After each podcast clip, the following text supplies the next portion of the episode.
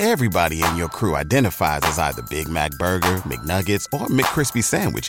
But you're the filet fish Sandwich all day. That crispy fish, that savory tartar sauce, that melty cheese, that pillowy bun. Yeah, you get it.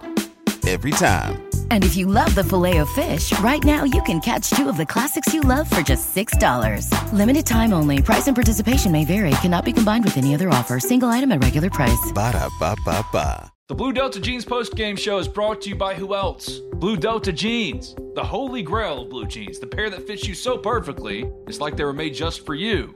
Because they were.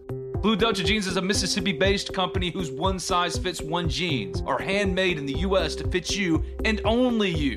Both Brad and myself have multiple pairs of Blue Delta jeans, so trust us when we tell you your search for the perfect pair or pairs is over. Blue Delta jeans caters uniquely to your size. You don't even have to visit Oxford to get them either. Simply visit bluedelta.com, bluedelta.com right now. Don't wait and see your virtual tailor. Go online to answer 12 questions and be honest. A Southern man should never ask a woman weight, height, shoe size to provide Blue Delta your measurements. And once you've made your selections, submit your order, and in just a few weeks, your custom made jeans will arrive at your door.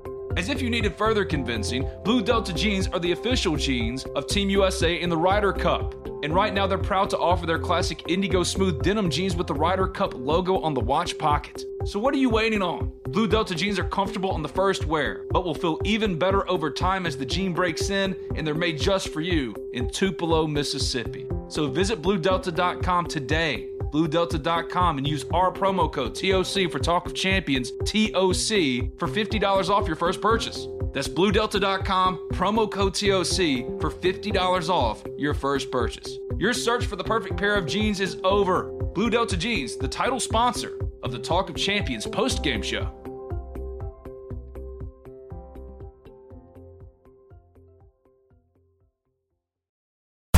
Ready? Ready. Wow, this game is over. The Blue Delta Jeans post game show It's more fun than it looks. with Ben Garrett and Bradley Sowell.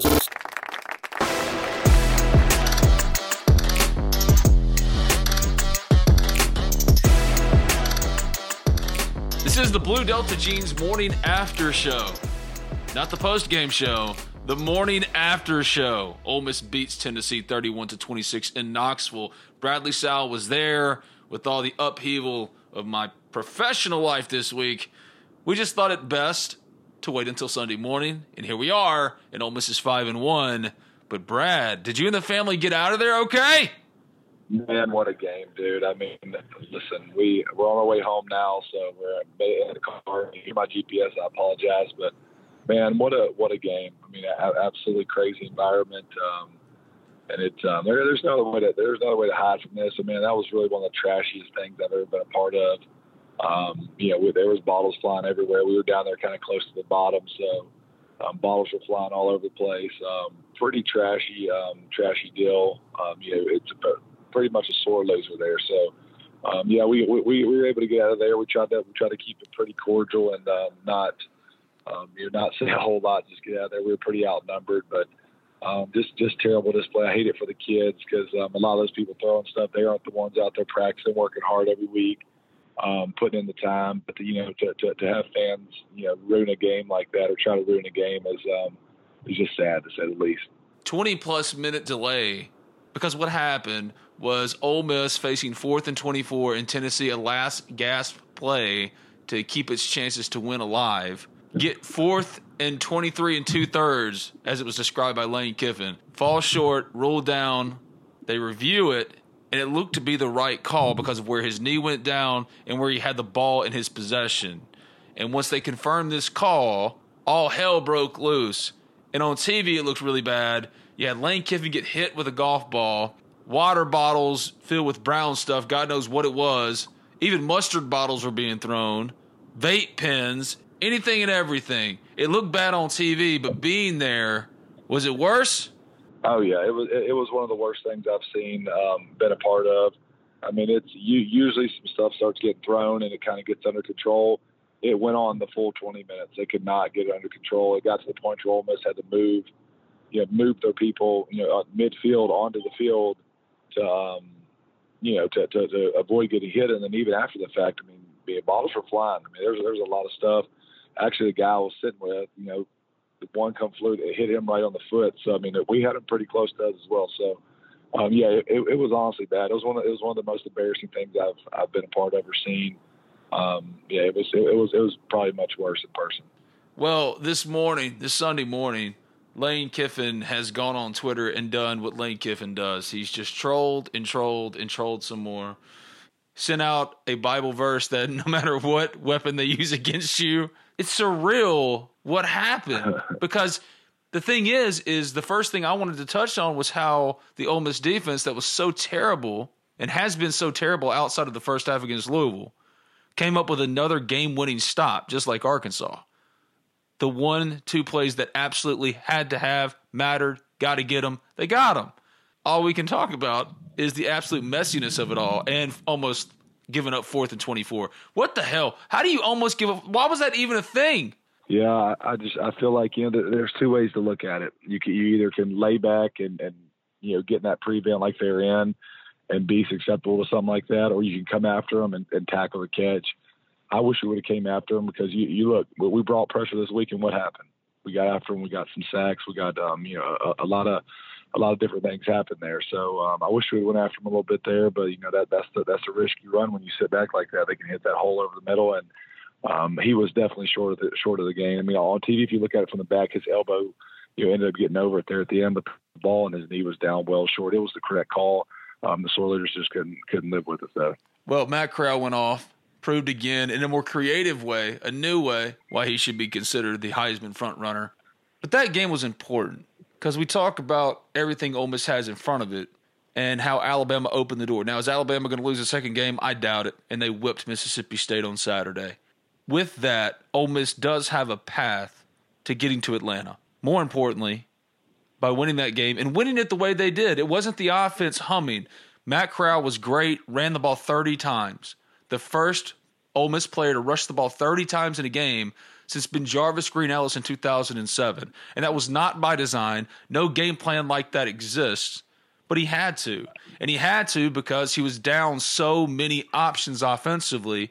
And Tennessee, the one thing, give them credit, they bottled up a lot, pretty much everything except for Matt Corral's legs. They could not slow him down as a runner. But Braylon Sanders gets hurt on top of Jonathan Mingo already being hurt, Chase Rogers being hurt, Caleb Warren is out.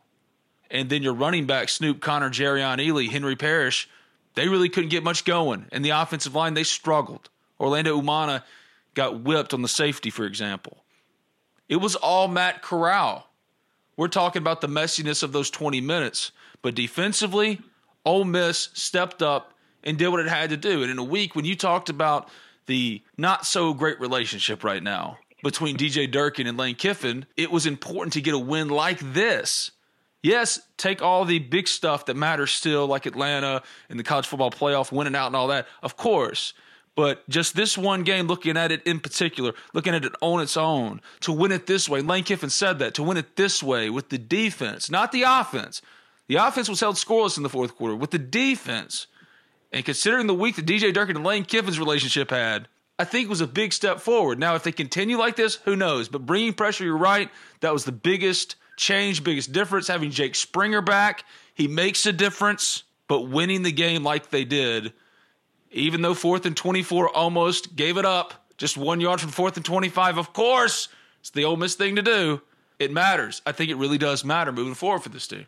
Yeah, absolutely. I mean, that, that just shows that we were we're a complete team, and, and on offense, man, we're just banged up. There, there's no way to put it. Um, you know, and, and you look at what what Tennessee was doing on defense. They were running it too high um, that they were not protecting the middle of the field um, whatsoever. I feel like you, the passes we did complete, you know, the middle of the field was was was the place to go with the ball, but you know they were running too high and that they weren't going to let us go over top and they weren't going to let us run the ball. And but they, they didn't protect the middle of the field, so that, that's why when you saw Matt Corral break out, you know, and, and run the ball, it, there's no one there. So um, they, they just weren't good enough to take away everything, and, and that, that's what good teams do. You have to, um, you know, do what do what makes you win, and um, what's there. And um, that's just um, it is what it is. But yeah, you're right. You know, getting out there and the defense playing well, Jake, Jake Springer is, is the difference maker for us. Absolutely, um, know, yes. Him and him out there, you know, him him playing that that, that where he can insert and um, you know do some different st- different things on defense. It really helps us out. And he's physical, not just as a rushing, not just as a run stopper, but in the passing game too. He's physical. Now that could get him in trouble. He can maybe over pursue sometimes or gives up a play because he's going after the ball. But he's physical and aggressive in both aspects of defense. And that matters for a team that needs that on the back end. They've got it with a Chance Campbell in the middle, even though he's one of the few options that actually do these kind of things. He's always trying to punch the ball out or get the ball up front. Sam Williams was great, almost had five sacks. But it goes back to something we talked about after the Arkansas game. And then in your football fix, well, it wasn't a football fix, it was an hour of you and me talking after the craziness of my week professionally. But on Thursday, you and I talked about just bring pressure, and it worked. And they did it early, five sacks, and it helped that Ole Miss offensively ran 100 plays and kept its defense on the sideline. They weren't trying to control the clock.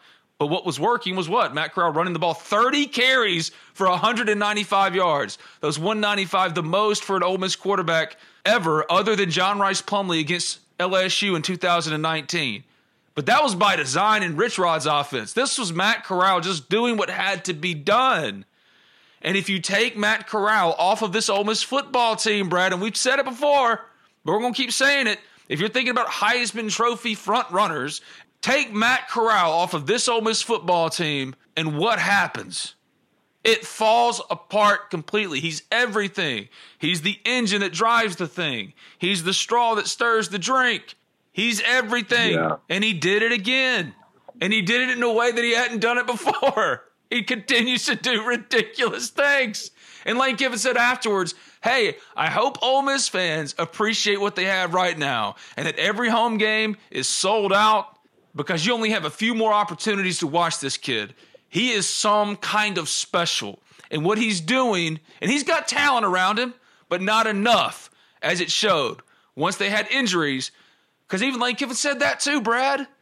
I've never seen anything like this, he said, other than USC with sanctions. They're banged up, and Matt Corral is the reason why they continue to roll on.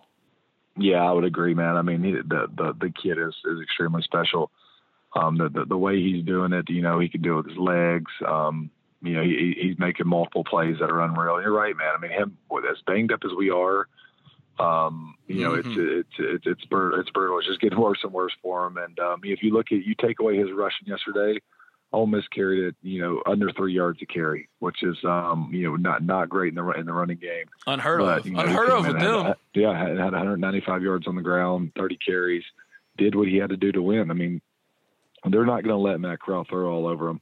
And to be honest with you, man, there was a couple drops in there too. I mean, he still threw for 200 some yards, but you know, Pearson drops drops a sure touchdown.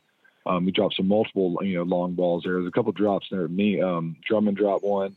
He would have thrown for 300 yards had, had had those all been completed. So that's right. Um, yeah, I mean, he's he's he's doing everything everything he can, and, and he's he's really the engine behind that offense. And you know, hope Ole Miss fans appreciate it. Yeah, you have to put an asterisk by his final stat line passing wise. It was a perfectly fine stat line. It was perfectly fine. 21 for 38, 231. Only 55% completion rate, but a lot of those were drops. Jahcour Pearson had a day. He had a day he's never going to want to remember. He dropped a surefire touchdown and then another first down. Got called for, I think, holding on a big play. It was just a bad day for yep. Jahcour Pearson, but that shows the lack of depth that Ole Miss has. And Matt Corral did what? He didn't drop his head, sulk, say, Woe is me. What am I going to do? He just stepped up and did what had to be done, and that was run 30 carries, 195 yards. That is absolutely insane. Let's hear from Lane Kiffin after Ole Miss's 31 to 26 win over Tennessee before we jump to Brad's big thing. Helmet stickers who won the week, Matt Corral, who won the week, and much, much more, including your questions answered. Here's Lane Kiffin. Awesome to win a game in that environment. You know, told the guys all week, hey, this place is going to be electric. As soon as we heard it was going to be a sellout, 102,000. You know, I remember what it was like when we were here and, you know, like the South Carolina game and the energy. So, knew we were going to have to weather a storm early of energy and emotion, and um, a lot of stuff went wrong in the first quarter. And luckily, we really played good defense, you know, to keep us hanging around. And you know, the quarterback, I don't know what you say about him. I mean, he doesn't have his left guard. He doesn't have two of his top three receivers. Doesn't have the tight ends out. You know, and the guy ended up with sacks carrying the ball 30 times. So that was not by design. um, you know, now some of the quarterback draws as big plays obviously are by design because of their coverages. But, you know, you can't say enough for a guy to do that on the road and put the game on his shoulders. So we should have done better when we got the ball back there with a minute left to win the game, put our defense in a rough situation, um, and the punt return. So, you know, our defense really won the game twice. So it was awesome to see. And um, we needed that. You know, if we would have won like last week, another blowout, not blowout, but another high scoring game like last week, you know, then we're sitting here with that same feeling about, you know, here we go again on defense. So, and they, that was a really hot offense, as everybody knows. And, um, you know, we played played really good on defense. Questions? Nick Suss. Lane, what do you say to your team during that delay, and just kind of what was your reaction to everything that was happening in that 20 minutes? I just wanted to play. I mean, the players got helmets. It's the coaches that are going to get hit. Like I still have my souvenir golf ball that I got hit with, but so I mean, I just to put the helmets on. Let's play. And really, the Tennessee people, you know, were really down there on the field were taking care of us. Um, I think David Elliott, you know, like was over there. We're worried more about the players than anything else, even the Tennessee people. So that was really, really cool to see that part of it. Was the golf ball the only thing you got hit by, or, or was it more than that? There's some number of bottles with some brown stuff in them, so I'm not sure. Probably not moonshine. I don't think they'd waste the moonshine on me. Joe Cook. Yeah, coach, you mentioned your defense. Um, just how proud are you of your defense? Like you said, back-to-back weeks, they pretty much, you know, sealed, sealed wins for you. Is that kind of the next step that you want to see from the defense? Clutch playmaking. Yeah, it is. I mean, I, this is a lot better feeling defensively than a week ago. You know, a week ago we made the one two-point play um, stop, but this one we stopped them a number of times, um, including a fourth down stop. And I mean, we just make it dramatic. I think it was fourth and 24, and they made 23 and three quarters. So I guess that's kind of the story of of our life. It just don't go real easy. So to see them rise to that, and then after a, I don't know how long, felt like a 30 minute delay, then we do a really bad job of three and out on offense and don't cover the punt well and put our defense in a rough position. And they did a great job. Really rushed there with three at the end um, relentless effort, ended up getting five sacks, you know, against a very athletic quarterback. Blake Toppmeyer. Yeah, Lane, I have uh, two questions. Uh, one, it was like five hours ago, but uh, what happened on that, uh, the fourth down play where uh, where Matt stood there um, and got tackled? Um, and I'll wait for your answer and then ask my second part. Yeah, that was a long time ago. It was I mean, it was really unfortunate, kind of like the crazy things of the nights that happened. You know, our offensive guys heard a whistle because it's really a pass. He's going to throw the ball. That Plumlee's not covered. You know, Drum cracks the guy and knocks the guy over, and Plumlee's in the flat and go for a long ways. And Matt and a number of the players just stopped. That's why just let them have the ball. And even some of their defensive players stopped, I think. So the ref said they didn't blow it. So somehow we all heard a whistle that didn't happen. And so, unfortunately, you know, like I was saying, that was like a 14 point play. It felt like because they picked it up and went scored, and we had a guy wide open for a huge play. And uh, part two, I don't know if you remember this, but it was a few years ago. You mentioned on a podcast that uh, when you were at Alabama, uh, the Alabama security team recommended that you wear a bulletproof vest when you made your return to Neyland Stadium, and, and you said that that was not necessary. Um, in light of tonight, um, I mean, I guess did you feel like any extra security w- was needed? Um, and I asked this, I guess, sort of in jest, but um, did you f- feel like, you know, at any point that, that your safety was kind of threatened at any point? I don't know. You know, like I didn't even think about it till we got off the bus in that same area as the Alabama area. You know, the majority of people were, were actually really good, especially early in warm ups. I think it was more, you know, students that weren't even, I don't know, they were eight or something when we were here before or whatever. So, because early on going out there, I thought it was a different reception, but I, I think that's one of the most passionate fan bases in America. And you got a hundred thousand of them together, and things don't go their way when all that energy is going, and you know they got upset. I don't know if it was. I don't. I'm not sure it wasn't partly at the refs too, because they replayed the play, and I think they're watching his other hand, thinking they had a first down. So, is what it is. Nick Stas. Lane, just from your perspective, what, what was the difference for the defense on the last couple of drives this week compared to last week? Um, I think Jake Springer makes a difference. I think that was pretty obvious uh, throughout the game. And, you know, the last time that guy played significantly was the opener, I think. So, uh, you know, I think he makes difference, and we didn't give up many plays, big plays. We, we controlled the clock, which we don't even try to do. I mean, at one point I looked up, we were over 10 minutes ahead of time of possession, which probably helps your defense. We don't know what that's like, but you know, we ran 101 plays on offense without penalties. So that's probably over 110 plays that were run. So that's all helps the defense sitting there. Joe Cook. Coach, you mentioned how Matt Corral just really put the put, put the team on his back with his rushing ability. I'm curious, maybe heading into this game, with the way Matt runs the ball, have y'all said, "Hey, we're gonna need you to slide more because you're, you know, you're basically like, you know, our most valuable player." And how, I guess, how do you coach him in that, you know, going forward, even though he had to do what he had to do tonight? Well, we've tried that, and actually, Matt did it early. He actually slid in open field, and I think then they got competitive, and you know, he lost, you know, Braylon early, um, you know, to an injury, and I think he just kind of felt like, hey, this ain't gonna be a slide game.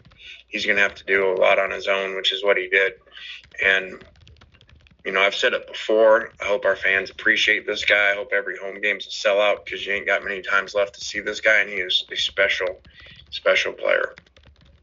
One more. Blake Toppmeyer, go ahead. Yeah, Lane, I'm going to ask another two-parter. Um, part one, a uh, lot of injuries tonight. Um, w- what do you make of that? And, and, do you think those were all legitimate? That was a two-part question. Um, I was, I was, yeah, I was going to say my second part, but so we were heavily injured coming into the game, um, especially offensively. I mean, I really do not remember something like this except for sanctions at USC. The lack of depth on offense at skilled positions that we had today, and you saw guys playing a lot of snaps and wearing down, and not even necessarily household names that you're used to. So, um, and there were just it was a high play count game, and there were a lot of injuries both sides. So I mean, the fans boo when it's us, but they had a lot of injuries too. So just a really high play count game. And if I could ask a quick follow up, um, I mean, you've been back to Neyland and won before. Are, are the emotions any different as a head coach, um, I guess, as than as compared to as a coordinator coming back and winning here? Well, emotions are different because the two Alabama games were blowouts. So when you go to the end like that, you know, the fans' energy and going back and forth and the delay and all that. And I'm sure, you know, it's human nature that when you're the head coach, it feels a little bit different. But I really, you know, I thanked our players. I didn't say a thing all week. This game is not about me and still not about me, but I did thank our players for coming through because, you know, it does feel a lot better walking out, walking off the field, winning, you know, getting told all those things that they say versus losing. So, the older I get, the more I realize there are just some things I don't know. Balancing a budget, for example. I'm not a financial whiz. Sure, I know batting averages, passing and rushing yards, three point shooting percentage, but intentionally putting away money for retirement? That's where my friends at NerdWallet Smart Money Podcast come in. NerdWallet's trusted financial journalists use fact-based reporting for some much-needed clarity in the financial world, helping you make smarter decisions with your money. The nerds have helped me get smarter about things like planning my tax bill so I don't dread April every single year. Actually, I was one of the first in line this time around. Saving on travel so that I can take my girls on trips, because spending less on airfare means more money for an extra night and maybe a fancy dinner too. So enjoy the things you love, the Ole Miss Rebels, your family, your friends, knowing that your financial situation is taken care of with advice that you followed from NerdWallet's Smart Money Podcast. Listen to NerdWallet's Smart Money Podcast on your favorite podcast app today. Trust me, future you will thank you. Nice buns, soft, fluffy, and ultra low net carbs. Discover Hero Bread, the delicious ultra low net carb bread with incredible taste and texture. Hero Bread has zero grams of sugar and is under 100 calories per serving. Plus, high in fiber with 5 to 10 grams of protein per serving. Order from hero.co now and get 10% off your first purchase with promo code AH10. That's 10% off with code AH10. H E R O dot C O. Three on three, one, two, three. Let's go. Brad's big thing.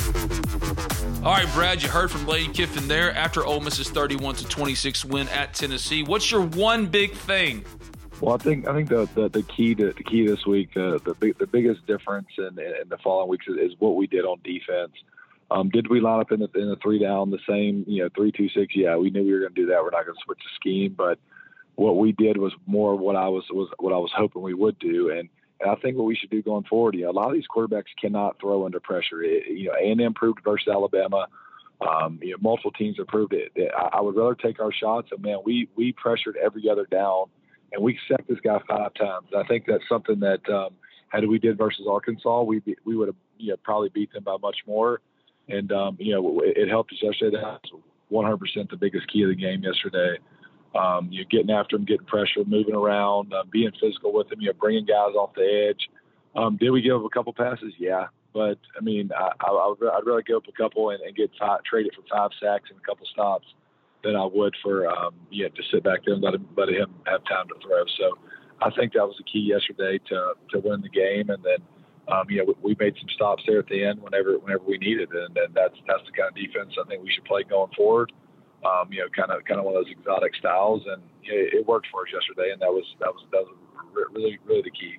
Five sacks, 10, 10, 10 tackles for loss, two sacks for Mark Robinson, one sack for Jake Springer, one and a half for Sam Williams, and a half a sack for Cedric Johnson. It wasn't just trying to generate pressure on the quarterback and get to the quarterback with those three down linemen. And T. Tisdale did play a little bit. He was out there, so he's out of the doghouse at least a little bit, but he didn't start. But where you really saw the difference was where they were bringing the pressure and who they were bringing it from. Hooker goes down again. Mark Robinson with Ole Miss's fourth sack of the night. Tysheem Johnson had a tackle for loss. 10 of them. Again, 10 tackles for loss. Sam Williams was a one man wrecking crew two and a half for him to finish second behind Mark Robinson, who had five tackles for loss. Third and five, Hooker, spin move, and then he gets cut down in the open field.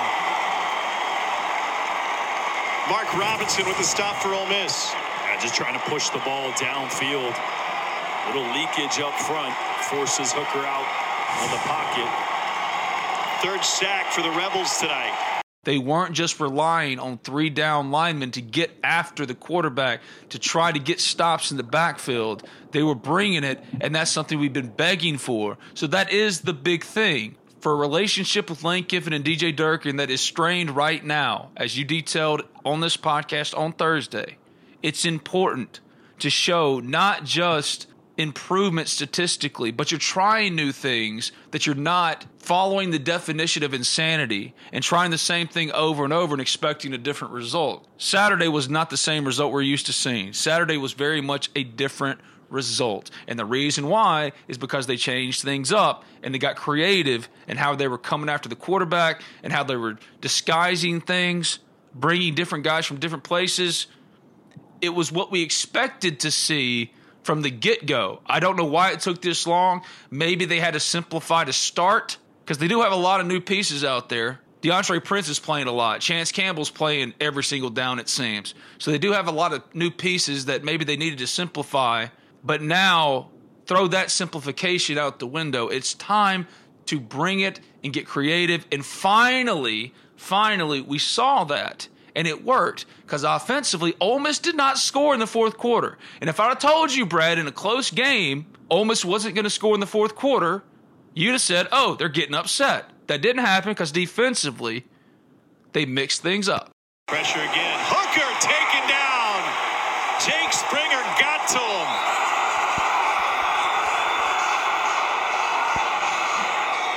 Brian Newberry was a defensive coordinator at Navy. He put Jake Springer at outside linebacker two years ago. They set it loose. He turned in one of the greatest sack seasons in Navy history, and he's continuing it here on Rocky Top against the Volunteers. Yeah, absolutely, man. I mean, that, that was that was the key. And, and man, you, Mark Robinson's going to have a case for SEC Defensive Player of the Week. Look at his stat Absolutely, line. I mean, it's yeah. just, uh, unbelievable. He was a real difference maker. Sam Williams, um, you know, Chance Campbell, obviously running, you know, all over the place, but um, Jake Springer in there. I mean, that that that defense looked much much more serviceable. Um, yeah, are they going to give up plays? Of course. I mean, we just we don't have that that kind of um, talent over there yet. But I mean, they they they held their own yesterday. And um, you know, realistically, you know, we give them a safety, and then they turn around and score on two plays. Other than that, I mean, it was tough sledding for Tennessee most of the day. Uh, I mean, that, that, that, nine points right there was kind of um, kind of given, so to speak. But um, yeah, I mean, it was um, it was really good to see.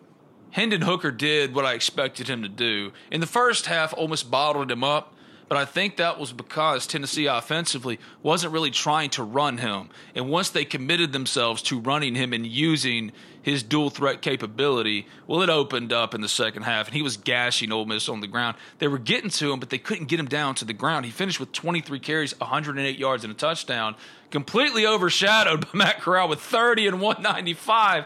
But Hendon Hooker was solid. He was really solid, did enough to win the game for Tennessee, but defensively, Ole Miss stepped up finally. And Mark Robinson, it's the newcomers. Mark Robinson, 14 total tackles, 12 solos, two sacks, five tackles for loss. That is insane. Jake Springer was second, 11 total tackles, seven solos, one sack, one tackle for loss. And what really jumped out when you watched him, he always seems to be around the ball, and that's something that has value, real value. Yeah, he's he's just extremely physical, man. Wherever they insert him in the run, he's big enough and strong enough to, to hold the point and, and actually be really physical there. Um, he, was it totally made sense why Kiffin kept saying how we needed him back. Mm-hmm. Um, big big big piece of defense. Wherever you inserted him, it was it was making a difference, man. So um, yeah, we we got it. We got to hopefully he stays healthy and stays in there. He's he's really a key to that defense and I think Mark Robinson going forward, him and Chance Campbell at linebacker, you know, I think that that may be where where we're headed. Oh, I agree with Mark that. Robinson plays.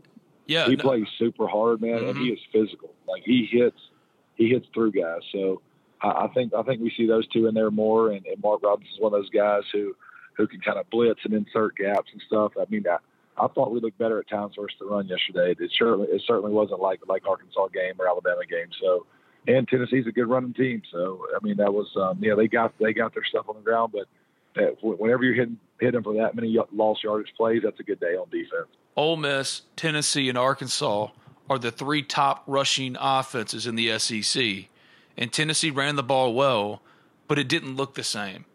It didn't look the same. Not like Arkansas. Arkansas, Ole Miss just couldn't stop them at all. They did get the one stop that mattered by bringing pressure. And it's like DJ Durkin went, oh, oh, okay, it can work, and tried it for a full game. And guess what? It worked. The most fascinating thing to me Mark Robinson, Jake Springer, Chance Campbell, and Otis Reese. Now, Otis Reese played some games last year, the final three after the NCAA, or four, three or four, after the NCAA finally cleared him. But that's four newcomers, Brad, four that led you, carried yeah. you, because defensively, they won it. They won it. Lane Kiffin said as much. They won it. That's four newcomers that did that. Four newcomers that stepped up and led your defense. And I think that's what you're going to see more of on a recruiting side of it moving forward. Otis Reese was a, was a transfer they got from Georgia. Chance Campbell, a transfer from Maryland. Jake Springer, a transfer from Navy. Mark Robinson, a transfer from Southeast Missouri. The way you look at recruiting and watch recruiting and follow recruiting, we're going to crank up recruiting coverage on the Ole Miss Spirit, hopefully starting on Monday. Stop looking around at the star rankings and the team rankings and stuff like that. This recruiting cycle is going to be like no recruiting cycle ever because the numbers crunch after COVID and the expanded rosters. Well, now that's finally come to a head here. And there's going to be a roster purge pretty much everywhere. And Ole Miss is not going to be left out in that. They're going to have to purge some guys off the roster just to make the numbers work. They can sign 32, but the hard 85 cap is there. And they're already over. Don't be surprised if you see them sign a smaller high school class and really hit the transfer portal hard and you can't really argue with the results when you look at the Tennessee game because who are the top four guys? Yep, I mean that's that, that's going to be the new normal, and you know, kind of gives you hope going forward. Maybe you add four more guys or so this next year, or and and a couple of young guys get better. You know, you can have a completely different style of defense. You know, so. Um, yeah, I think you're right there. I think that um, you know we go to the portal and um, add some guys, but yeah, it's, it's encouraging to see us as, as hitting on those guys as well. I am surprised that you don't have a story about you almost getting in a fight yesterday. I really am. Oh, that dude, uh, there was there was multiple. There was multiple outside that game. um, I, I, did I did my best. I will say that um, I was probably second to Chad Kelly. Um, he was um, he was pretty rowdy in those stands. So oh, what was Chad doing? Uh, he was he was having a good time like always. So he was he was pretty fired up. You know, and speaking of that, I mean, it's how about his brother getting there? I mean, that is, it was good to see some production out of the tight end. Huge. Made a few good catches in there. Um, I think going forward, man, having him healthy and there playing is going to be huge for us. He's he he that, that was good to see us getting, getting a few tight end receptions yesterday. So yeah, I was having a good time supporting his brother, and um, you know, just like everybody else, talking some mess. You're an intense guy, but you had the wife and kids with you. Papa Bear probably came out a little bit too. You were ready to roll on them. No, no kids on this one. I did have my wife. Oh, okay. But um, right. yeah, so so I was a little probably you know a little bit a little bit more more inept to to, to get in a fight. But I, I can't I can't do the whole fighting at the games. These people are crazy. You got people throwing stuff. You know, there was quite a few fights outside the stadium, but over over 19, 20 year old kids playing a football game. Seems kind of odd, but um, but they Tennessee certainly took it to those lengths. It was surreal. Now look, Ole Miss is no stranger to that kind of stuff. Everybody remembers the Alabama game, Doyle Jackson and the red high heel shoe that was thrown on the playing field, all that kind of stuff. So Ole Miss has been through this before, but nothing like that. That felt like a wrestling Hulk Hogan turning heel type of environment, right? Yeah, I mean, it, it, it certainly happened to Ole Miss, but it, but it got under control rather quickly this went on for 20 straight minutes where they could not get it under control. It was it was the oddest feeling ever uh, being in the stadium while that's going on. I mean, it was it was pretty nasty. So um, it, it is what it is, and it just um, I tell you what I tell you what was fun is being in that Ole Miss section and, and all the all the hotty toddy going on and all that. I mean that that that was that was a really fun feeling. But man, you just knew that coming out of that stadium, you, you probably should just um, just take it easy and get back to the get yeah. back to the car because put your head down um, and get out of there, right? Put yeah. your head down, yeah. You had a hundred a hundred thousand drunk Tennessee fans. Some of them had shirts, some of them didn't. You know, tatted up, tatted up from the foot to the neck. Um, you know, re- reliving the old Phillip Fulmer days. I mean, it, dude, the game was over. You lost. Go, go, go freaking home. You know, it's, it's crazy. Oh man, a lot of those fans are probably in church this morning. Let's just hope they regret some things. Yeah, they they certainly need it. But man, I, the, the hate for Lane Kiffin was, was serious yesterday. They and that surprises me. It really does. It really does because you see, it, was, it, just shows it that Twitter's not real life. Social media is not real life because you see this overwhelming bring Lane back, bring Lane back. I mean, the last two coaching searches for Tennessee. There were campaigns to bring Lane back. And Phillip Fulmer, for example, at the time, the athletics director for Tennessee, he gets blown up with emails telling him to bring Lane back. There was a story actually written about it, either in the LA Times or somewhere, about they, how they wanted to bring Lane back. But you forget when you're really online, you forget it's not real life. That was real life. Yeah, it was. It was definitely, it was definitely crazy. But it was, um, you know, good good thing. That good thing they were able to finish it out. But I don't get. Listen, there were still three timeouts left in that game. That's So right. It wasn't like it was they was taking these and it was over. I mean, as you seen, there was a chance for them still to win that game, and they did. They got all the way down to the damn ten yard line. So um, yeah, I mean that they were almost about to cost their team a chance a chance to even get it, you know, to win the game. So um, yeah, it was it was disgusting, man. I mean, it was yeah, it, it would not stop. I'm talking those balls were flying from from the upper decks all over the place. It was it was surreal. It really was. It was a crazy feeling. If I'd have told you Ole Miss was only going to score 31 points and be held scoreless in the fourth quarter, you'd have said they'd have lost. They were upset. Yep. Yeah, one hundred percent. But like I said last week, um, you know, football is about a game of matchups, and you know, I, I didn't think that I, I thought Arkansas and Alabama were going to be two of the toughest tests in the in the in the running, you know, in sense of running running the ball and stuff. Um, you know, Tennessee runs runs it well. They're a good team, but they still aren't on that Alabama Arkansas level. So I think that that helped us out a little bit of you know being able to stop that team. I think they're good, but they were certainly not not Arkansas or Alabama. So um, I I think a little bit what you saw the last two weeks. It sucked. You know, the stats look bad. You know, but it was a skewed skewed vision. You know that those teams were much more you know much more on a different level. You know, as far as running it than, than Tennessee. So um, I, I I think certainly going forward, I don't think we'll see a you know, see another team that, that ran it quite as well as Arkansas Alabama. All right, let's hand out some helmet stickers. We're on three. One, two, three. Let's go. Helmet stickers. Every week, after every game, Brad and I hand out helmet stickers, three apiece. Your first helmet sticker goes to who? I'm give my first one to Mark Robinson. You know, I think we touched on earlier. He had a big game, you know, all over the field, made a few sacks, a bunch of tackles for loss. You know, I, I think he'll have a have a case for SEC Defensive Player of the Week. Um, you know, just looking at his stat line alone and, and how important he was in the game. So um, there was also a play where you know the quarterback got a you know, five, maybe five, six yards, but man, he absolutely stuck him. And, and hits like that help. You know, it's called body blows, man. He was he was out there delivering body blows all game, and um, you know, we need more guys like that. Him and Chance Campbell together are two really high effort guys. You know, sideline to sideline linebackers, and um, you know, it was it showed up big. I'm giving him my first helmet sticker. You have to. A lot of people are asking me, hey, where's Lakia Henry? My answer was he was just on the bench, man, because Mark Robinson was doing what he did 14 tackles, 12 solos, two sacks, five tackles for loss. He's been one of those guys, and he's really been one of those guys since game one. He got kicked out because of targeting. But Mark Robinson, they were expecting to rely on him. This is not a surprise. He's just now really getting his feet underneath him.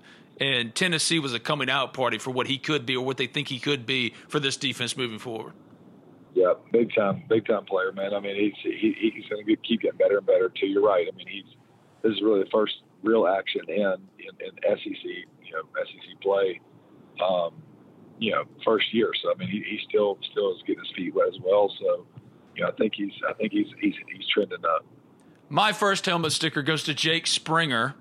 He'd been out for weeks, weeks with a shoulder injury. He finally comes back, practiced all week in a black non contact practice jersey, and goes for 11 tackles, seven solos, one sack, one tackle for loss. I've called him the linchpin of the Ole Miss secondary. And I don't think at this point there's any argument to be made the other way. They need Jake Springer. Keidron Smith served admirably in his place, but he's not the physical player that Jake Springer is. He's not the aggressive player that Jake Springer is. He's not the ball hawking pursuer that Jake Springer is. He's a difference maker. He's a sure tackler, and he makes his presence known game in, game out when he's out there. So keeping him healthy, keeping him on the field, that will go a long way in making this defense look like a defense that can support an offense that, even on an off night, as it was against Tennessee, by no fault of their own, they were without so many players offensively. Offensively, there was going to be a game where it was going to be a struggle, a grind, where Ole Miss just had to figure it out. And that's what that game felt like almost just figuring it out. That's why Matt Corral finished with 30 carries. 30 carries. Here's Corral straight ahead. Everybody full. Ah, he's got a blocker out there. And Corral gets spun around after getting Nick Broeker out of the way. 33 yard run. My my God, 30 carries, 195 yards, because that's the only thing that was really working with any kind of regularity, consistency. Jake Springer matters, man. He absolutely matters, and getting him back showed. He just improved that defense in every conceivable way. It was noticeable. Absolutely. I mean, it's just he, he you could tell right away when he was in there the physicality that he brought back to the defense. Got to have him. Um, got to have him going forward. He's got to stay healthy. You know, we're, not a team that has a ton of depth, so when you lose guys like Braylon Sanders, you know, Jake Springer for extended period of time, Caleb Warren, it shows up at times. I mean, it really does. So um, we got to get got to get those guys back. Got to get everybody healthy. So so so Matt Corral has has something around them. So um, yeah, we'll we'll see here going forward. My second helmet sticker goes to Dannis Jackson. He made his third catch of the year, Let's which was go. a, which was a touchdown on a double move. When you got guys that fall in front of you and you get pressed into action, what do you do with it? And Dannis Jackson, the preseason MVP, making play after play, finally gets in. Had caught two passes so far this season. He finishes with only two two for 42 and a touch, but that touch was a double move, 33 yard touchdown. That's what you have to have happen contribution wise when you have injuries. Pump, go, shot to the end zone.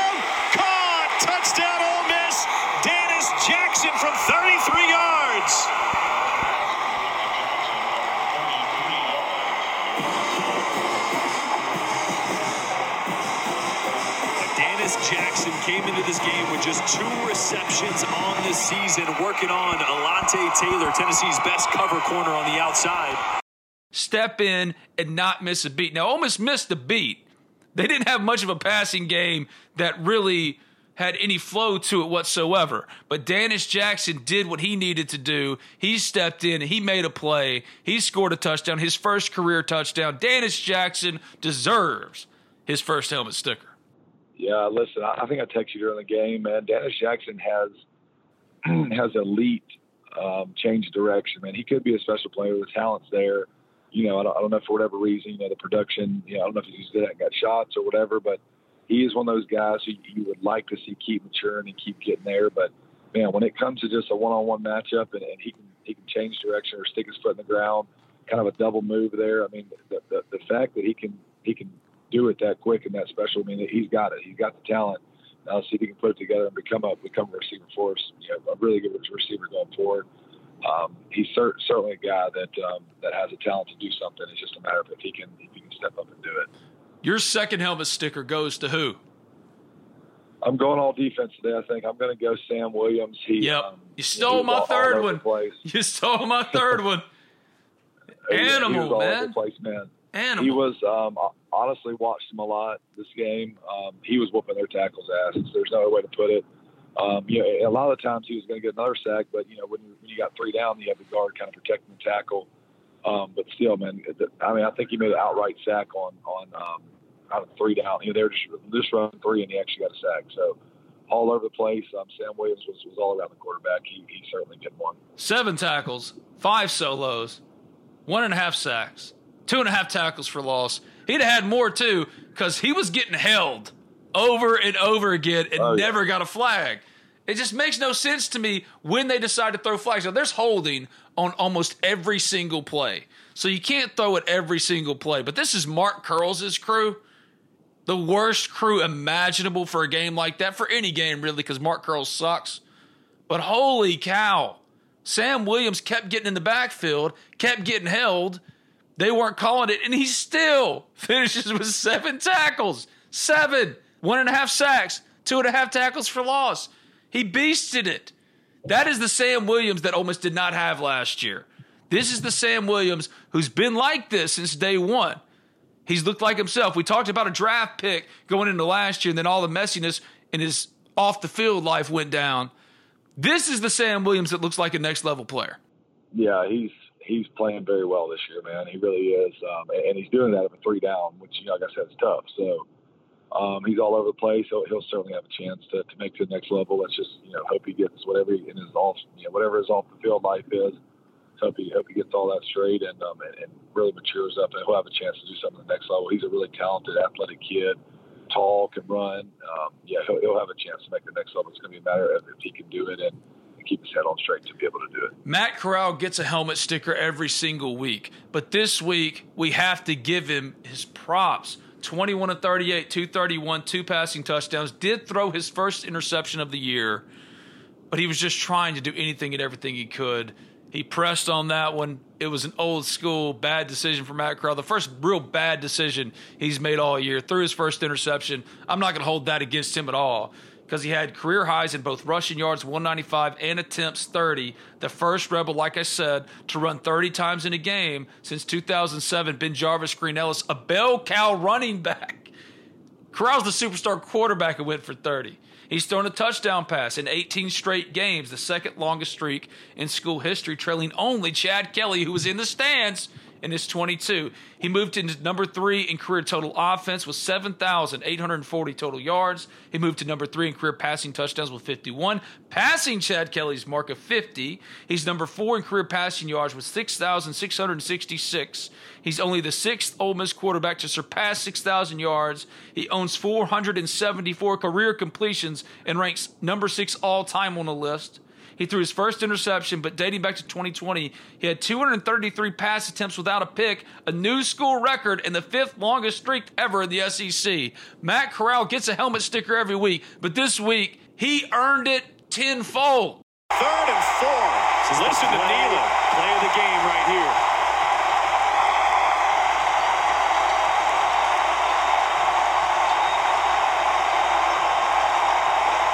They broke out the third down for what? Corral, design, run, first down and a hit and a lick. And Matt Corral moves the chain with a 12-yard run. His play speaks for itself. There's not, nothing more to say. He's he is Ole Miss football right now. He's everything. He's absolutely everything. Your last helmet sticker. All right, I'm going outside the box here. Ooh. I'm, going, I'm the third Ole Miss helmet sticker should go to the Ole Miss training staff. They had an unbelievable game. All those injuries out there, they were getting those guys to the sideline and getting them back healthy and getting them right back in the game. I'm giving the third one to the Ole Miss training staff. I mean, great job by them. I mean, I think we had 12 injuries, 12 to 12 to 18 injuries, and every guy seemed to get back in there the next play. I'm very proud of the straight training staff. They that they got them right this week. And a lot of Tennessee fans booed every single time a player went down. Was some of it a little gamesmanship? Sure. But both teams had a lot of injuries throughout the game. It wasn't just Ole Miss, Tennessee. So Tennessee kid goes down, nothing. Anytime an Ole Miss player went down, they booed. They cheered when Matt Corral got hurt late in the fourth quarter. Absolute garbage. Garbage. Just trash. Everything. Tennessee fans, I don't believe the vast majority of them were represented by what happened on Saturday night. But the vocal group that acted like asshats, cheering Matt Corral getting hurt, all the garbage they did with throwing stuff on the field, that was an embarrassment. And Greg Sankey came out with his own statement. He condemned it as harsh as he could, saying there could be punishment, all this kind of stuff. Something has to happen because that was embarrassing. Again, at the end of the day, this is sports. And to behave in that manner is just gross. Absolutely gross. So, kudos to Ole Miss for getting out of there with a win. That's all that matters. They're where they need to be. They're five and one, and now we go around the circle. Around the circle. That's the trouble around here. Talk, talk, talk. Going around the circle for scores in the SEC. Arkansas. I guess Ole Miss broke Arkansas. Auburn wins 38 to 23. Florida loses to LSU 49 to 42, setting up what is now suddenly an interesting game between Ole Miss and LSU next Saturday. Texas A&M 35 to 14 over Missouri. Kentucky gets whipped by Georgia 30 to 13. Georgia looks like the best team in the country and it's not close. Vanderbilt was winning and holding on, looked like they were going to pull it off, but then they Vanderbilted and South Carolina wins 21 to 20. Mississippi State I'm sorry, guys. Alabama, after a loss, is not a good place to be. 49 to 9. 49 to 9. And then Ole Miss, Oof. 31 to 26 over Tennessee. What have we learned this week in the SEC? Well, I think you know it's it is what it is. Georgia is just on another level. Their defense is another is level, unstoppable. I mean, it's it, it's really ridiculous. I think I think Georgia is, is the number one team in the nation. Um, you got well, Iowa went down, so everybody should move up here too. Iowa, number two team went down, but yeah, um, it's it's Georgia and Alabama and the rest. I think that um, that Ole Miss has a good. If Ole Miss can get healthy, we have a case for the number you know the number three team in the SEC, um, and we'll certainly have a chance to prove it here down the stretch. So, um, yeah, I mean, I, I think everybody kind of knew knew this weekend what the deal was, but I was a little shocked by Arkansas going down um, like that. I, maybe maybe they're just you know they've had multiple 11 a.m. games in a row um, taking taking some losses. So they, they had a tough little stretch of schedule there. We'll see how they bounce back. But um, yeah, I mean, I mean, I think if you look around look around the circle, Ole Miss is, is yeah, right there at the number three team. Bo Nix went for 292 through the air against them. That never happens. Ole Miss broke Arkansas. Here's the thing about the number three team in the SEC. Who else would it be other than Ole Miss? Florida lost to LSU, and Ole Miss banged up as it is just by going through results and where the results are, Ole Miss is the number three team in the SEC. If they stay there, depends completely on can you get healthy. If you can get healthy and Ole Miss can get close, I don't think it'll ever be, but close enough to full strength, now you've got a shot. Now you've got a real chance to show why you are the number three team in the SEC and push to make a college football playoff spot. You don't have to go to Atlanta to do that. Um, I don't even know if it's necessarily in the best interest of Ole Miss to get to Atlanta. I know Ole Miss fans want to get to Atlanta desperately, but Georgia, in my mind, is the best team, bar none, in the country. So let Alabama and Georgia duke it out. If an Ole Miss team with one loss gets to the end of the year with only one loss and doesn't play in the SEC championship game, that might be for the best because you're probably getting in. Yeah, well, that's a good point because if, if Georgia beats Alabama, they'll have two losses. Yeah. Um, now, the Alabama Alabama would have beaten us, but at the same time, I mean, if we're if we're a one loss team, we'd have a better shot. If They're in. They're in. And then, then if we went, yeah, then if we went to Atlanta and and, um, and lost. So, and one thing that helps us too is we have the Heisman Trophy winner in my mind on our team. So I don't even think you know, it's close, Brad. I don't think it's yeah, close. It no, shouldn't be. It shouldn't be. It's politics. I get it. It shouldn't be. It should. It shouldn't be. But he's on Ole Miss. You know how that goes. So. Um, yeah, I mean that, that that'll be a case. You know, the world's gonna they're gonna want the world to see him. You know, see him play. So um, that that that's to help us going down the stretch here, especially especially when it comes to bowl positioning and um, you know, potentially a playoff spot. There's a long way from discussing. I mean, we've got some more tough environments to step into.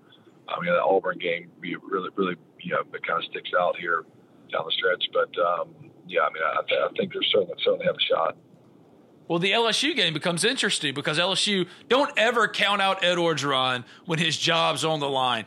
Never do it. Now, Mel Tucker has been floated as an early front runner, love affair of LSU should they make a change. Lane Kiffin, his name has been floated for LSU.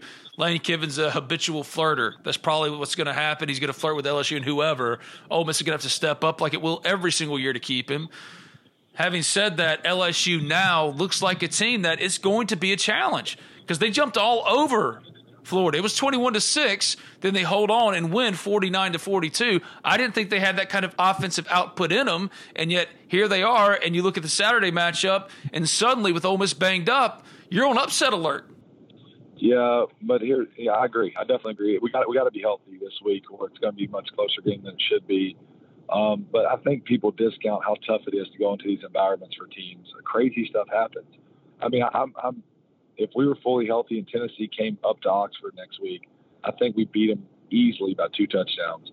But man, I mean, there, there was times where, where stuff happened during that game that was that was totally, totally based on how loud and how the communication was messed up that causes you know, crazy plays to happen. So people got to realize, man, these environments are tough to go into. Florida goes into a rowdy LSU and um, you know, LSU gets some confidence there. They start making some mistakes, and boom, you, you turn around and you just lost LSU by, by a touchdown. So um, I, I certainly think that um, you know that if we're healthy this week, you know, I, I definitely respect LSU, but I think that um, that we could, you know, we, we should handle this team. But this stretch now looks tougher than it did a week ago. LSU and Auburn.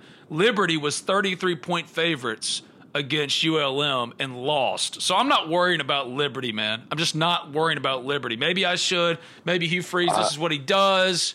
But screw that. If you expect to be the team that we think you are, that you think that you are, then you're going to beat up on Liberty. But then it's Texas A&M, which upset Alabama. So this stretch of the next three or four looks tough because Liberty, there's going to be the Hugh Freeze factor and wanting to get that win, how geared up they'll be. They'll throw the entire kitchen sink at you. So this next four game stretch, I, we talk about defining stretches. This is now considering the results, the, the defining stretch of the season for Ole Miss. This is it. Yeah, absolutely. The, the next two weeks are going to be the difference in, in getting there. But uh, please play my sound bites from earlier. We're going to beat the shit out of Liberty. You We're said that. You said that verbatim. Verbatim. when I was going, Liberty- oh, but Liberty, Malik Willis, and Hugh Freeze. And, yeah, you you said that. U, you did. UL, UL Monroe, UL Monroe beat Jackson State twelve to seven this year. Okay, That's not good. So, That's not good. so Jackson State and, and Liberty played about played UL Monroe about the same. So I that that, game that game's gonna be Tulane-ish. Sixty, call it sixty to, to twenty. So I ain't, I'm not worried about that game one, one bit. Now these next two games are um, Tough. You know, are, are you right? They're the, they're the final stretch, but we got one of them at home. Um, LSU, and I feel like you know this is the first week where the quarterback's not really that mobile, man. We we kind we kind of relax a little bit on the on the on the running quarterback. Uh, he can throw pretty. He can he can get after you in the passing game if you let him. But um, I think we pressure this kid and, and get after him. And um, you know, I, I don't think they stop us. Their, their defense is. I mean, we're, we're going to throw for a ton on them.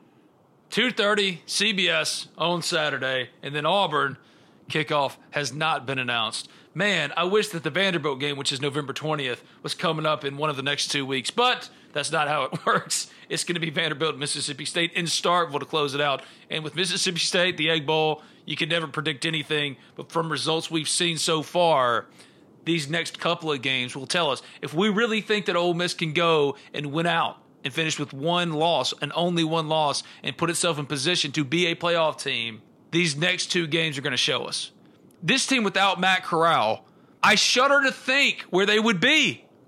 He's the Heisman frontrunner, mm. and if he gets them through these next two games and then finishes out and gets them to 11 and 1, he is the Heisman winner. Period. Yeah, it's, it shouldn't even, it shouldn't even be a debate at this point. I mean, he's winning games for his team in, in multiple different ways, and that's that's what the Heisman winner is to me. It's a Heisman winner is not a guy that's on a on a team full of you know, future first round picks. They're putting up stats, the same stats that the last three guys have put up. A Heisman winner is a guy that, that, that without him on the team, they're, they're, they're four or five wins worse, and that's Matt Corral. Stupidest question ever, but we do it every week. Who won the week? Win on three. One, two, three. Let's go. Who won the week? Hmm, let me think, Brad. Let me think. Who won the week this week? Uh, I mean, obviously, obviously, you can say Matt Corral, but I'm gonna give it to DJ Durkin, man. I was Really? last week. Wow. Yeah, absolutely. Uh, well, listen, if without Ole Miss defense this week, we if Ole Miss plays the way they played the week before, we we lose that game by two touchdowns. Down Easy. Easy. So he listen. He's uh, I'm gonna say I- you know so I get on him. I'm honest. I try to be fair. Thought he thought the, the previous week was terrible. This week, man. I mean, he did exactly what I thought the obvious was, and that's that's you know pressuring the quarterback. You know, taking some chances, and, and boom, look what happens. We get five sacks. Defense plays very respectable. Yeah, I mean, we're, we're just not we're not going to shut anybody completely down. We don't have that talent, but we played hard. We made stops when we needed to. Saturday is as close as it gets to that, though. Absolutely. Saturday's as good as you can get for an Ole Miss defense. But it was nice to see him go out there whenever it counted and, and make a stop. And, and ultimately, that that's what won us the game. They had slipped into the 100s in so many statistical categories. And all I could think was outside of the first half against Louisville, this has been the same defense we've seen over and over since 2016. And then they come out and win the game. It can't be repeated enough. Ole Miss offensively was held scoreless in the fourth quarter. If I'd have told you that in a 31 point game for Ole Miss offensively, you'd have said, oh, they lost. They were upset, maybe by two touchdowns. And defensively, Ole Miss stepped up, tied the season best with five sacks. Ole Miss has tallied two or more sacks in five of the six games this season. Mark Robinson, we've said it before, but career highs in total tackles 14, solo stops 12, tackles for loss 5, and sacks with two. Jake Springer back after dealing with the shoulder injury. Tallied his first sack as a Rebel after missing the last four games with the injury. Springer had a career best 11 tackles and Sam Williams. My God, Sam Williams tallied at one and a half sacks versus Tennessee. Would have had more, but they kept holding them. But Sam Williams stepping up and being that next level player that we all thought he could be, that he was going to be after that breakout first year. And last year took a step back, but now he looks like that player again. He has at least one sack in all but one game this season. This Ole Miss defense is never going to set the world on fire. It doesn't have the talent or the depth, but it certainly has enough pieces to complement its offense enough to where Ole Miss can believe that he can be a national title contender. And that sounds crazy because you look at Ole Miss defense and you think, I don't know, it's, it's all Matt Corral, all the offense. They got to get healthy, and that's true to an extent. But the only way, the only way you can really put yourself in that company is if your defense is competent. We're not asking for good; we're asking for competent. And they were more than competent against Tennessee. They did the thing. Yeah, absolutely, man. And listen, the I try not to get too caught up in the statistics for Ole Miss defense because anytime you are the defense or an offense that can run hundred plays in a football game, yes, hey, it's just going to be what it's going to be. You know, you're going to be out there a lot more. Um, you know, you, you, your team's running so many plays so fast, you're going to be out there more. So, um, yeah, I mean, it's, it's the statistics matter, but but if you look at the, the, the within the game, you know, every stop you're getting, every sack you're getting, you know, that that's that's big for the defense. Yeah, that that's like a turnover for us. So um, yeah, it's it's one of those things, man, where, where you got to give credit where credit's due. And I thought DJ Durkin um, decided this week, hey, I'm not sitting back there and letting him, letting them just gashes. Um, I'm coming after them, and, and it paid off. It really did. And I hope moving forward when we play quarterbacks who I think I would like to see them make a decision, you know, quick rather than just sit back there and actually let guys get open and then we don't throw it wide open. But when these guys got to make quick decisions, you know, we, we get in this face even early on, man. There deep ball that was wide open, but he overthrew it. He wide threw somebody in his. Does he hit that? Maybe, but I mean, a lot of times it gets overthrown. So, um, yeah, I, I just thought that that was the difference maker today.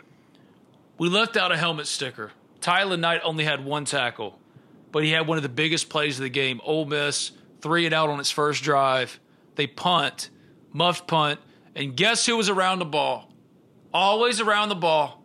Tylan Knight recovered the fumble, which led to the first touchdown of the game from Snoop Conner. Tylan Knight, he deserves some credit here. A helmet sticker. I guess it's our seventh helmet sticker.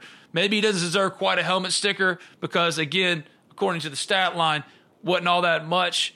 But as far as impacting the game and turning the tide early, that's what he does, and he did it again. Yep, big big effort guy. Uh, more guys like that out there playing, the, you know, the better stuff happens you know, Chance Campbell, um, Mark Robinson, Tylan Knight. Man, Chance Campbell, Chance Campbell left everything he had out there, and that's cliche. But man, if you watched him, it felt like it was an absolute struggle. He was just falling apart, but he stayed out there, and then goes for eight and six. The guy just continues to come. Is he the most talented of the group? No, but he's got such an instinctual way about him, and he was banged up and he would not allow himself to come out for any length of time. He stayed in, he stayed in the game, he stayed in the fight, and that kind of stuff matters. And your teammates see that.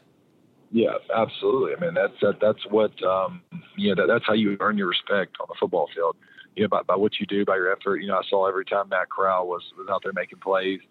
Y'all sitting right there behind the defense, so you see them. They're you know they're getting hyped. They're you know you can see in their expressions that, that, that, that they know they have a baller that's out there giving their, you know, giving it their all for them. So it inclines everybody else to do the exact same thing. And that's, um, you know, giving full effort and, um, you know, you owe it to your team. This is the Blue Delta Jeans morning after show, an edition of Talk of Champions. If you haven't already, subscribe, review Talk of Champions in iTunes. And when you do, leave a five star review. It doesn't matter what you say, as long as it's five stars. I write for the Ole Miss Spirit, an affiliate of On3.com. Go check us out. You can sign up right now, a full year subscription for a dollar. A dollar. And the response so far has been incredible. But get in, get in with us. Give us a shot. Let us know what you think. Brad's there constantly, constantly contributing. Me and Chuck are going to hire a third and fourth person coming up hopefully this week. We got so much we're planning and so much um, to get going on the new site. It's the Ole Miss Spirit you know and love, but in a new place. And I'm so fired up because Shannon Terry, who founded Rivals and sold it for millions and founded 247 and sold it for millions, this is his baby. He's doing it again. And the vision that he described to me the other day, Oh my God. I'm not just trying to hype him up, but this is the guy right here. So make sure to check us out at the Ole Miss Spirit, omspiriton3.com. Let's go. All right, now it's time to finish this out by answering your questions. Mail time. Ooh, ooh, the, the mail's here. You've got mail. Special mail for you. This is a letter to Hollywood saying, keep it up. Movies are great. Opening the Modern Woman mailbag to answer your questions, going only to Twitter this week at Spirit Ben on Twitter. The first one Jasper County News. Should head referees be required to hold a press conference like head coaches? So many questions after each game. We would love to know. Coaches and players have to do it. No, I, I don't think you held a press conference, but I think it'd be cool if they released like a little video explaining some of their um, calls, you know, and just explaining their, their thought process to it and explaining the rule. Because um, just like on yesterday, yesterday, the fans were freaking out about the Matt Corral fumble, whatever. But you know, the whistle was blown. It is what it is. That, that's that's been the rule. It's always been the rule um, for for progress, and it, it was over. So um, yeah, I mean, it, it's just I, I think that a little video or something would help at least explain in some way. I didn't hear a whistle. I'm not saying there wasn't a whistle, but I didn't hear a whistle. So I get why Tennessee fans would have questions about that. Explain it. Explain what happened because everyone was confused. The fourth and 24, he said the call on the field stands. He didn't say confirmed, he said it stands. So that means there wasn't evidence enough to overturn. But if you watch the play, the knee goes down, he has the ball at his belt buckle. It was actually a really good spot. I was surprised by the spot itself because had they decided to mark him past the line to gain, it probably would have been confirmed because there wasn't evidence enough. Hooker fires over the middle. Caught! First down, Tennessee. 57 seconds. The spot is just short. He's a foot short according to the spot. Wow. If you have problems with that and you want to hear from the referees, that's some of the most protected group in any profession ever. Accountability with any officials in any sport, it just doesn't happen. I don't know if a press conference works, but certainly being able to ask some questions would be a good step forward in that respect. Paul Mahan at Uncle Paul Mahan. Ben, how many gray hairs do you have after the last two weeks? I don't have gray hair, but I'm starting to lose it a little bit. And what a perfect capper to my week, right? What a perfect capper for that to be the game. Ole Miss won, so we get to talk about it, not talk about an upset and what happens next. But trash on the field, Lane Kiffin playing some golf on the field. Holy cow, that was a mess. And the Braves won. The Braves won on a walk off, and I'm watching. I don't even get to really enjoy it because I'm watching Ole Miss. I haven't gotten to really watch the Braves playoff run so far, and they're close. They got a chance to get to the World Series. But with my professional life stuff and then the game, and uh, yeah, I need some sleep more than anything else. Brad knows that. I just have not slept. Steve Mayo at Stephen P. Mayo. Talk about how crazy it is that Matt convinced Braylon Sanders to run a deep post on fourth and 26 against State in 2019 because the play was a 13 yard curl. After that, everyone gives the credit to Elijah Moore to the fake P. Matt got Lane here. Corral is a beast. Defense finally stepped up. He did call that play. He made that call on his own. He did. It was the first step towards Matt Corral, I guess, saying, This is my team. I'm the captain now yeah, that, that reliving anything from that year is crazy. But um, yeah, I'm just glad glad he's here, and I'm glad he didn't um, we didn't lose him. You know, so it's just crazy to think that that um, that, that kid could have been um, could have been gone. So and, and nobody would have even thought twice about it. Now we're talking about the first Heisman Trophy winner ever in Ole Miss history. So um, yeah, it's, it's just a crazy, crazy, incredible story here. Chad Hubbard at Chad Wicked 75. Should we be worried about the pass game? What did the defense do differently to have more success getting to the quarterback? No, I think the pass game was fine. I mean, it, it, we're on the road. It's a loud environment, and if Pearson catches that one ball, that's that's two deep ball touchdowns we hit in the game. He overthrew Braylon Sanders on a deep ball. I mean, the, the passing game is going to be fine. We just got to get our receivers back, and we got to get, um, you know, we got, we got to get healthy. I mean, it just – you got too many guys in there that that aren't, um, you know, I don't know what the deal is, but they just we, we, we got to get to where we we get our guys back, and um, I think the passes were there. We just got to catch the damn things. John Caleb Wilson, how healthy will we be next week? Also, are UT fans the worst? Um, I'm not sure. You know, Lane's real weird with injuries. Um, you know, the kind of last minute, last minute injury reports, guys in, guys out. I don't know. I'm, I'm hoping, um, I'm hoping the Braylon Sanders one isn't that bad because, you know, we cannot afford to lose him. You know, losing Mingo's already hurt us. And even when we get him back, he's probably not going to be, you know, it's probably going to take him a couple weeks to get back to where he was. So, um, yeah, I don't know. I mean, we'll see. And, and yeah, Tennessee fans were, um, I mean, it, it was absolutely brutal. It was, it was disgusting. Jerry McCauley why do we only have two official visitors to next week's game? Why wouldn't we be hosting a lot of high profile players? Are we struggling with recruiting? Why would we be? They're not struggling with recruiting. It goes back to something I said earlier. How you follow recruiting needs to change for this cycle in particular. It's a whole new world. It's going to be a smaller group that comes in and signs in the early signing period. There are a lot of big names that they're in on and I expect them to have maybe one or two more official visitors. If you can't tell, your boy's about to be unretired from the recruiting game. That's happening. It's starting, I think, on Monday, but they're going to have more, I expect. The transfer portal and purging the roster because they have to due to numbers it's going to be hard to follow because transfer guys aren't going to be visiting in season. So don't get caught up in who's visiting and how many right now. The quality of the player that's visiting, that's what you need to pay attention to. And also understanding that the transfer portal, they're going to be so active, including going after a quarterback. They have to get another quarterback, they have to get one, and they're going to get one. What you're used to doing as far as following recruiting and team rankings and recruiting rankings and player rankings, throw it out the window. It matters, but remember there's a whole nother market now. And with the numbers crunch, the way they put together a roster, roster construction, it's going to be a challenge in something that we haven't seen before. So are they struggling in recruiting? Absolutely not. They're crushing it in recruiting. But the way they're crushing it is different than you're used to seeing because it doesn't show up in an archaic recruiting database. Nubby at NubSup69, what's the bigger surprise to you? Tennessee fans throwing mustard bottles or that it wasn't great value brand? that's that's good. Um, yeah, I mean, what the question is, who had a full size bottle of mustard at the game with them? That was um, an upset alert that it wasn't at LSU. It wasn't at LSU. I mean, what? What? We had mustard at Tennessee. Yeah, what, what we doing? We had we had golf ball golf balls and mustard. I just I, don't, I don't can't put those two together sup at want underscore it underscore get underscore it too. Should Dannis Jackson and JRP be more involved? They have no choice right now. Yeah, we, we've we've tried to involve. I mean, JRP was in there a lot yesterday. I mean, he was he was he got a sweep, he got stuff, he, he got a pass that I thought was going to be wide open. Um, the, the DB made a good play on it. He's in there. I mean, he's he's getting the same amount of shots as everybody else. Um, it's just a matter of hey, um, I mean, he, has got to show up. You know, when you get your opportunities, you got to you got to you got to make a play, and he hasn't yet. So, um, yeah, I mean, I think he'll get more plays. Dannis Jackson, I'd like to see. Um, I, would like to see him step into Braylon's role. If um, you know Braylon's out, I'd like to see him be the deep guy. And I think that's what he will be. He'll be he'll be the downtown guy, and um, I think I think I predict a big play out of him next week. Um, if he's playing, I, I think he'll catch a D one next week. Delta Dawn at Delta D Rebel.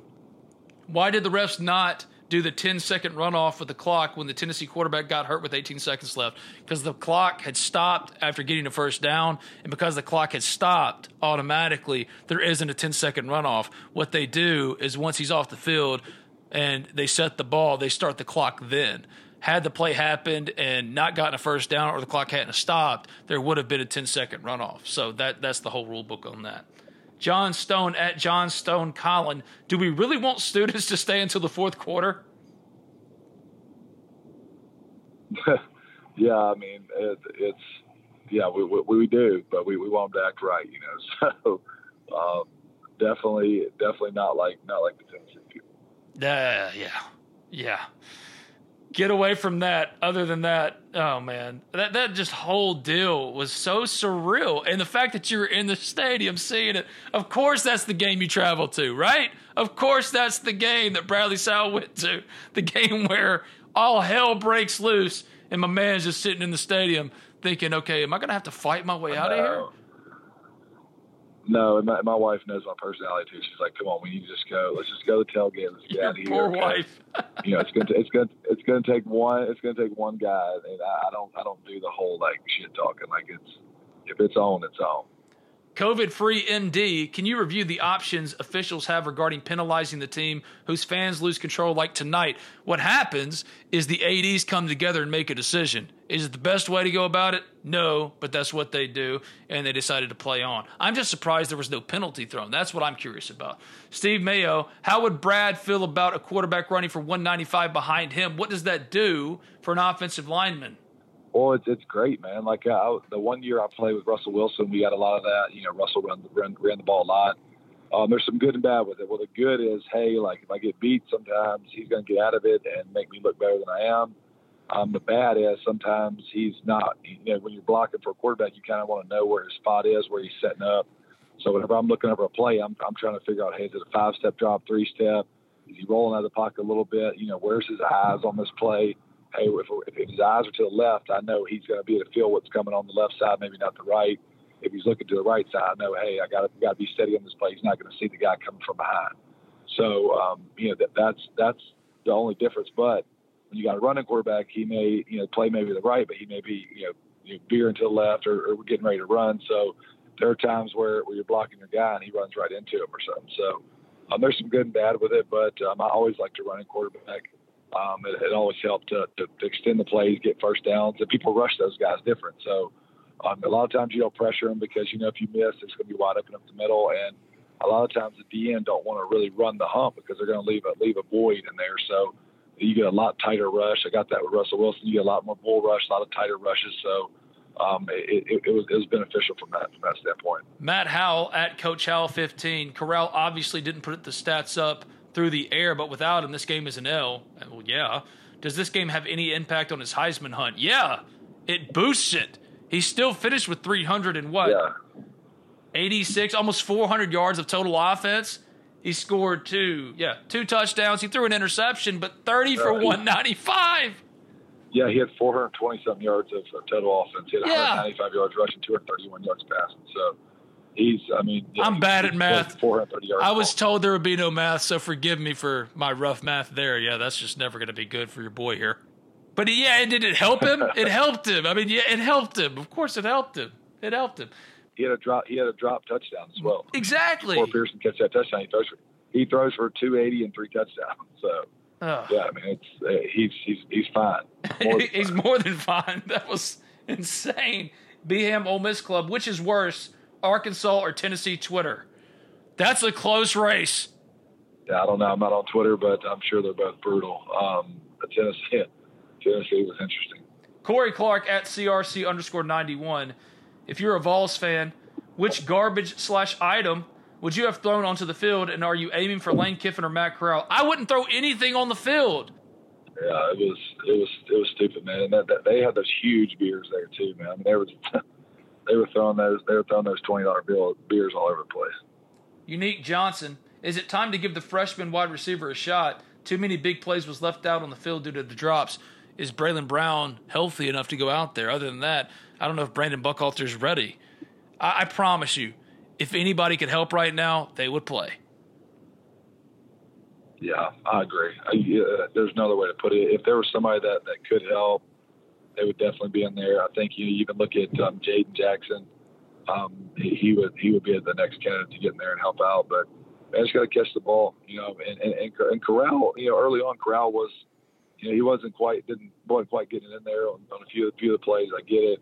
Um, kind of a crazy environment, but you know, at the end of the day, man, we gotta we gotta catch the ones that are right to you, and uh, and we didn't do that yesterday. Steve Mayo, does Corral get a statue next to Tim Elko's? No, his goes in front of Vaught Hemingway, and Elko's goes in front of Swayze Field. But at this point, he's definitely on the path to a statue. The varsity at Ole Miss graduate. Where are we placing the Kiffin statue? I guess right next to Matt Corral. Not Lane Kiffin's burner account. What's up with the overly conservative play calling on the last offensive possession? Yeah, I thought it all together yesterday. I mean, I, I didn't, I didn't necessarily love the game plan. I thought that um, I think I texted you, texted you earlier. I thought I thought they were really predictable. You know, whenever anytime we had condensed splits and we were tight, we ran the ball. Um, you know, I, I thought we should have maybe you know shown a little bit you know wider wider sets and it kind of got them out. So every time we condensed, man, they, they knew it was a run. They it seemed like they knew when we were going to run it past yesterday. I wasn't wasn't a huge fan of the plan, but at the same time, they kept it safe. You know, not a lot of turnovers. Even the turnover Matt Corral had was, I mean, it was it was you know the luck of the luck of Jesus. You know, I mean, it got bad in the air. It was interception. It shouldn't even have been. So, um, but they were safe with the ball. And a lot of times on the road, that's there's, there's two stats that matter in football on the road: third downs and turnovers. And um, I think we did, did a good job on both of those. He's Bradley Sowell, former Ole Miss offensive lineman, eight-year NFL vet, on the road back home from Neyland Stadium. Ole Miss wins 31 to 26 at Tennessee to move to five and one, two and one in the SEC. If you haven't already, subscribe, rate, review Talk of Champions in iTunes, and when you do, leave a five star review. It doesn't matter what you say, as long as it's five stars. This podcast can be found wherever you get your podcast. Just simply search Talk of Champions. And I write for the Ole Miss Spirit, an affiliate of On3.com. Come check us out. One dollar, one dollar for a full year subscription. And you get me and Brad and Chuck and the next two writers we're bringing in, hopefully next week. We're to blow it out, man. So come give us a shot. One dollar. What do you got to lose? It's a dollar. A dollar right now for a full year subscription. Give us a shot. Come join us. And I don't know if next week that this show is going to be the morning after show moving forward or the post game show, whatever. We're always going to be here handing out helmet stickers. Brad's big thing. Who won the week? You name it. You'll hear from Lane Kiffin. Go around the circle. This isn't changing. Brad and I are here to stay, and we'll be back. Be safe coming home, my friend. I appreciate you. We'll talk next week. See you, Ben. Howdy, toddy.